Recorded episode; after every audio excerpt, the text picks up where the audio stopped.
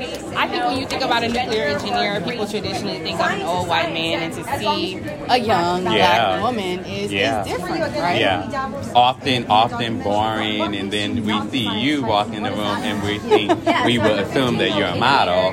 Now, what what inspired you not to go into the model About You said I am an engineer. Yeah, When so- was that moment? The moment for me was in high school. I, I wanted to be a chef, and you'll see that kind of in the docu series. I talk about that. I had a chemistry teacher say, you know, Sierra, you're really brilliant. You should think of being an engineer. And I, no one had ever told me that before. So for Yeah. me, it was like, hmm, why would I do that, right? Yeah. And going and doing the research, and I love chemistry.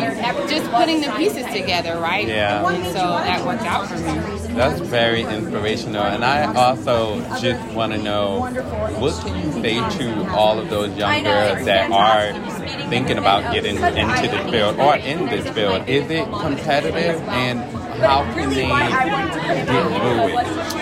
Because it wasn't easy for you to get No, your it wasn't easy, and I will say, competitive is relative, right? Because a lot of times you're competing against yourself. Yeah. Getting a PhD, doing science, for, uh, engineering is all about solving problems. So it's all about how passionate are you about the task at. Yeah. What is the problem that you're really passionate about? And if you're passionate about something, nothing can tear you away from that. And so I always say, you just have to be confident in what you want to do. And once you figure that out, that'll take you the rest of the way. What do you feel that we'll be able to find out um, in this four-part docu-series, would you say? What I think you'll find is an empowering story, uh, uh, something to motivate you to keep going. Thank you so much. Hey, subscribe now.